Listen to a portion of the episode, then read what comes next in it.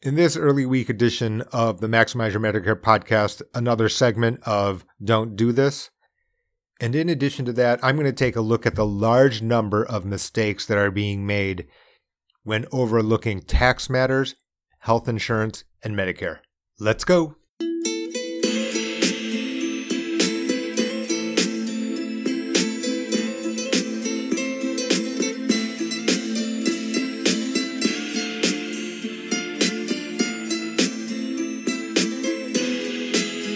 All right, welcome to the Maximize Your Medicare podcast. My name is Jay O. I'm the author of Maximize Your Medicare, Qualify for Benefits, Protect Your Health, and Minimize Your Cost. Published by Allworth Press in 2020. It's available pretty much everywhere. Amazon.com. Everyone's heard of Amazon, I'm sure.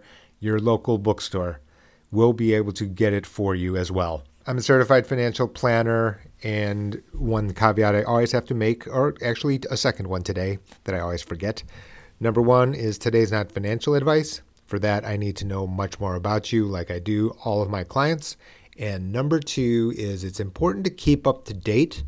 The reason is things are moving, the world changes through time. Medicare has changed. In the first edition of my book, 2013, eight years ago, incredibly eight years ago, the conclusions of Maximize Your Medicare, for example, Medicare Advantage, has changed notably.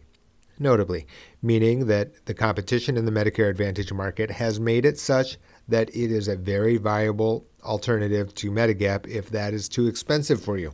Anyway, on we go. One quick update about the news. Uh, something that I saw in the recent headlines is, or I don't know, in the media somewhere, and it was the idea that, you know, I've reported, and it is was true, that coronavirus testing is going to be large, the copays waived pretty much across the board, meaning that in the individual health insurance market, it is now part of an essential health benefit.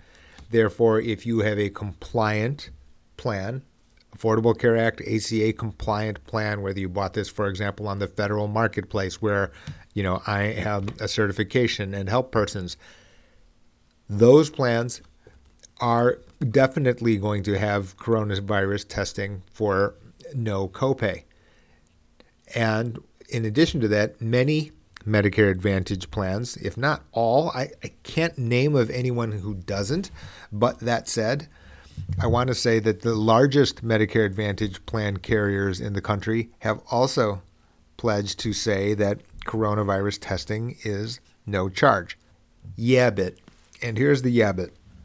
What I have also seen and have been made aware of is that that can be true assuming you have some symptoms.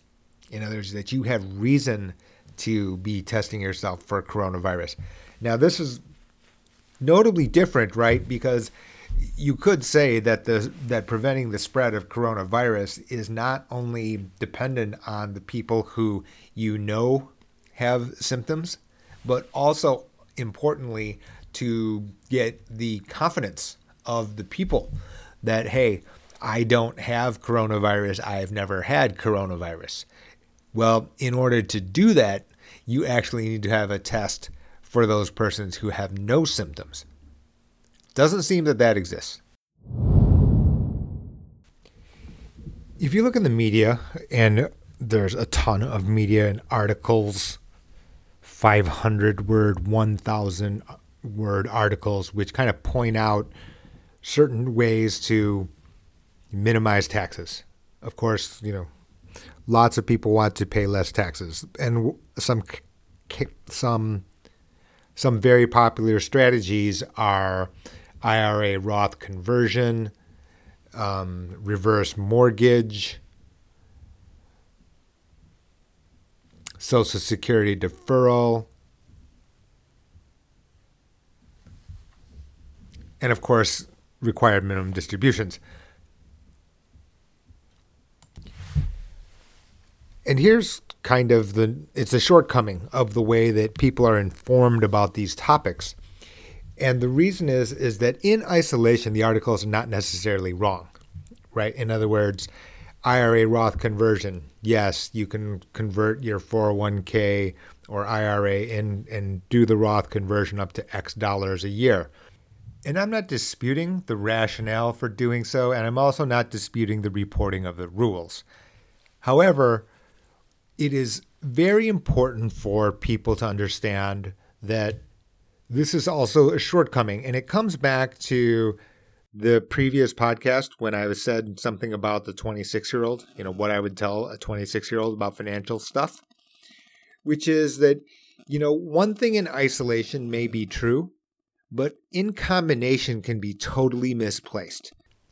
Quickly for review, the rationale for Roth IRA conversion is the fact that you think that tax rates are going to be much higher in the future, and therefore you take monies from your IRA and convert to Roth IRA because of the fact that you would rather pay a lower tax bracket today than a higher tax bracket tomorrow. And I'm not going to settle the debate or debate all the nuances about Roth IRA conversions on whether or not this fits for you, except to say that except to say that these considerations are calling make it seem like Roth IRA conversions are a layup. Not really. And the reason for that, and this is the basic principle, right, is that it is bringing forward your taxable income and it's trying to avoid higher tax rates in the future. The flip side is important because now health insurance and Medicare involve taxes. And it's very important to keep this in mind before making such kind of financial moves, which in isolation may seem wise. Let's just say you're a married couple and you have converted $14,000 in this year, you know, the maximum, and converted to a Roth IRA. Well, what you've also done is you have increased your adjusted gross income by this $14,000. Depending on what your total income is, you know, this could have some unwanted side effects and which would basically cancel out all the benefits of tax deferral and some, as well as creating a problem today, as opposed to defeating the purpose, you know, which is to avoid higher tax brackets in the future. So let's just take an example. For example, in the Affordable Care Act, as you may or may not know, there's something called the Advanced Premium Tax Credit, which allows people with particular incomes to receive subsidies towards their health insurance premium for Affordable Care Act compliant plans if you enroll on your state exchange or on the federal marketplace exchange, the federal healthcare.gov site. Depending on your income, what can end up happening is that you can receive a subsidy. And let's say you do the Roth IRA conversion in October. Well, the problem is is that when you end up filing your taxes without and let's just say for example you have become unemployed or have decided to retire early in which case you have decided to lower your income intentionally so that you can qualify for the Affordable Care Act APTC. All of that's good. All of that's fine. And let's just say your total credit is, you know, $500 of APTC a month. So now you've received $500 of tax credit a month for 6 months. Okay, so $3,000. Well, and then at the end of the year, you decided to convert Roth IRA, right? The fourteen thousand dollars. The issue is is that your adjusted gross income has increased by that fourteen thousand dollars, and if that is the case, what can end up happening is you may owe a portion or all of the $500 a month tax credit you received for the last six months of 2020, which is $3,000. So now you can see it. Okay, so I tried to save myself a tax rate in the future because I think that tax rates are going higher, which is debatable, right? Which is uncertain. And in addition to that, I also took a $3,000 tax credit, which was in the form of lower health insurance premiums that then may need to be paid back immediately or as soon as you file your 2020 income taxes. And now all of a sudden, you have bit off your nose to spite your face. Is that the, how the phrase works? Something like that. I mean, in, in other words, you have missed the forest. You've got the tree right potentially if you followed this article, which said that Roth IRA conversions are a good thing. And here's the rationale, and it looks attractive. But as soon as I introduce the APTC, now all of a sudden you realize, oops, I made a mistake and I made an expensive one. The same thing can be said about Medicare. Now, to a lesser degree, that I will grant you. So, under Medicare, if you have higher income, okay, and for a person, for a single person, that is $87,000. For a married couple, it begins at double that, so $174,000. So, in other words, if your Roth IRA conversions, right, took you over those thresholds, and there are five different thresholds. You can see the thresholds on maximizeyourmedicare.com. I have the table of IRMAAs. I've written an article on medicareresources.org where I'm an expert contributor. The fact of the matter is is then in addition to that you could be hitting yourself with IRMAA which subjects you to higher Medicare as well as Part D premiums. In other words, if you try to calculate how much in taxes you've actually saved, maybe, right? Because it's not certain that tax rates will increase in the future at your particular income bracket, right? There's nothing that says that for, with any certainty, but that was the rationale going in. Well, now you create a problem today or in the very in the nearer future, right? So the savings you had reaped or intended to reap later created a problem, a certain problem today just by the fact of that you looked at only the Roth IRA conversion issue without looking at the issues that are related to it. Now, this seems complicated, and I can understand that. That said, and this is going to be me throwing a rock at somebody out in the world, I, I recognize that, which is that you know, too frequently, what ends up happening is people try to fragment, they try to segment, they try to keep something that they thought were separate issues separate. That doesn't necessarily work, right? In other words, sometimes somebody just says, Well, I've got a health insurance guy, or I've got a tax guy, or I've got an investments guy the issue is that because of the fact that these things mingle with one another, you know, they don't actually sit separately. And it's really a challenge for you, right? Because what ends up happening is that people get marketed services or products as if they are standalone products. But the reality is is that there are deep interactions amongst things that seem unrelated. In the in the presentation I made to a college, you know, I and up on YouTube there is something called "Life uh, Life's a Gamble" and other myths. It is a video you should watch. It about 35 minute video. Yes. Do I need to know the technicals of Roth IRA conversion and the rationale? Yes, I do. That is true. Certified financial planner. I'm responsible for that. That all said, I am also responsible for the topics next to it, meaning that you know, it's like pieces of a puzzle.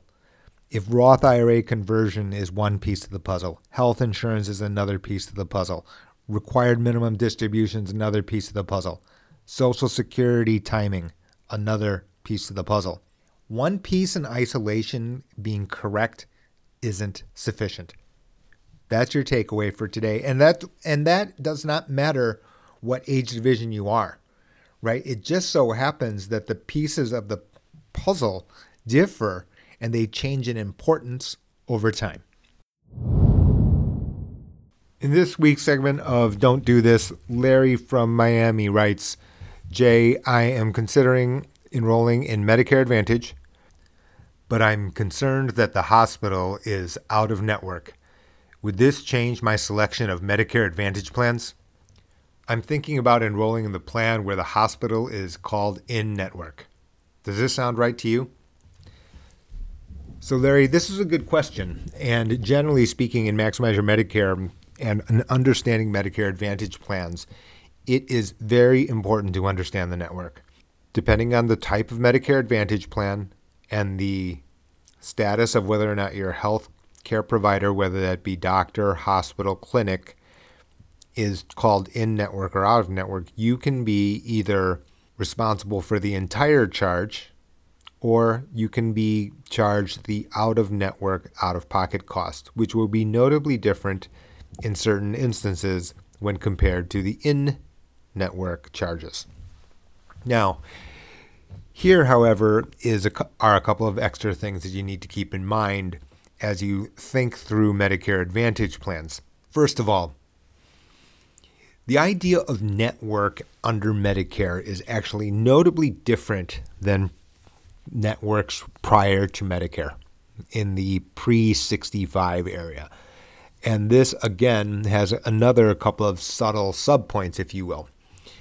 So, for persons who have individual health insurance, you will know that the notions of network can be quite a mess. And what that means is you have HMOs and PPOs, generally speaking, in the individual market. And even within HMO, even within PPO, depending on the carrier, what has happened is certain carriers have set up multiple HMOs, multiple HMOs. So Dr. X can belong to HMO number one and not belong to HMO number two, even when the carrier is the same.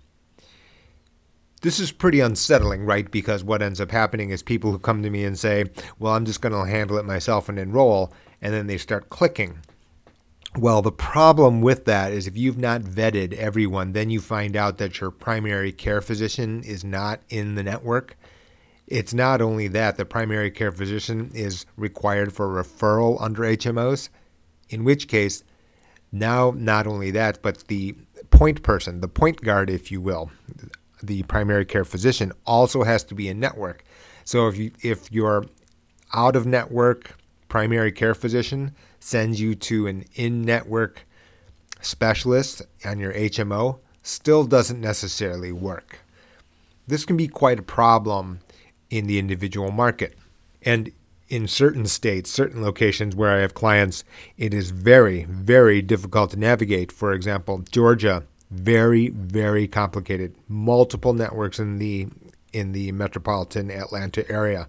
And even the healthcare providers aren't specifically sure about which specific HMO. So my a doctor can be in HMO 1 and not accept HMO 3. That is entirely possible. For the group market, notably better, meaning that generally speaking, let's just go back to Atlanta, for example. Carrier number one has a healthcare provider, let's call him Dr. X. Well, generally speaking, what happens, carrier number one's group employer plans are far broader, far broader, far superior to that of the individual market. So as a result, what you end up having is going to going to happy hour and complaining about health insurance with your friends, what ends up happening is if you don't know exactly what these nuances are, you could be talking about entirely different situations with one another. So you do need to be careful. That long windup really is about is different when it comes to Medicare in Medicare, generally speaking, you do not have this splintered HMO. Under Medicare, even HMO, you can go to out of network providers in certain instances, depending on the HMO. And not only that, the notion of the way that people handle out of network, and really the highlight here is this, which is that out of network for a Medicare Advantage plan simply means that if the person, if that doctor, let's call him Dr. X again, if this person accepts the federal Medicare card, federal Medicare card, the red, white, and blue card, then he does accept your Medicare Advantage PPO. It's just that you get charged the out of network cost. That's it. Now, in certain cases, that can be notable, right? I mean, the specialist could be $50 in network and it can be 20% copay out of network. Could that happen? Yes, it could. Nevertheless, there isn't the situation under a Medicare Advantage PPO where the doctor doesn't accept the plan at all, unless that doctor doesn't accept any Medicare clients, like no Medicare patients. Other than that, you will get coverage from your Medicare Advantage PPO as long as the healthcare provider accepts Medicare itself. And that makes it way different, way different than the pre 65 market. That's something very, very important to keep in mind because what ends up happening is people they correctly try to select Medicare Advantage plans where the providers are in network. And I encourage that, a point I make in Maximize Your Medicare. That said, if you have a PPO, a lot of the ideas, a lot of the war stories, the horror stories you hear about, you know, huge medical bills, they don't really exist under Medicare Advantage PPOs. And the reason is because most providers, the overwhelming, well over 90% of healthcare providers in the United States, accept the federal Medicare card. So back to Larry here. So, you know, for example, new to Medicare, not realizing the difference between pre 65 in and out of network definitions versus Medicare in and out of network def- definitions. This is a new set of language that people under Medicare do have to understand. Once you get beyond there, then the fact is, in Larry's specific case, you know, he was writing from Miami. And it just so happens that in the location where he is writing from, there's a wide variety of Medicare Advantage plans, just like in every place in the nation, most of the places in the nation. What you end up having is the fact that Plan number four has an out of pocket maximum which is dramatically lower than plan number five. Okay, so now when I took a look at the hospital, it didn't belong in network under plan number four. And normally, normally I would have said, you know, Larry, you can pass on plan number four. Plan number five is better. Doctor not the because especially because the hospital is in network. The issue though is the fact that the out of pocket maximum, which is the lowest downside, the maximum financial exposure after which the insurance carrier pays 100%, was so dramatically lower in the plan number 4 case that even in the worst case, so even in the worst case scenario, you went to the hospital, it was out of network. But since the out of pocket maximum was dramatically lower in plan number four versus plan number five, that told me that's okay. In other words, because Medicare Advantage networks work this way, because they work this way, then you still lower your possible financial exposure by going with plan number four. Tricky stuff. You might think it's a kind of an innocent question. Hospital doesn't isn't in network in plan number four. Does that normally eliminate it from the choices? Yeah, but you do have to keep digging on the details. So that's my don't do this this this week, which is what you don't do is you don't stop looking just after one criteria. You have to keep looking at the entire set of reasons that you would choose amongst Medicare Advantage plans. All right, that's it for today. Please rate and review the podcast on Apple Podcasts so that other people can discover the Maximize Your Medicare podcast. I'm Jae. Thanks for listening. Speak with you next time.